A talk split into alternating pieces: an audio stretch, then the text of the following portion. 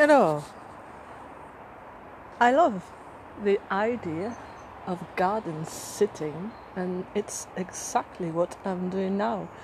A friend's on holiday, she's got a beautiful garden, and my garden, well, is not as beautiful and attractive, and the fruit of long years of hard and happy labor.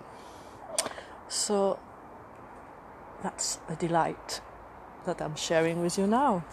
Have a great day.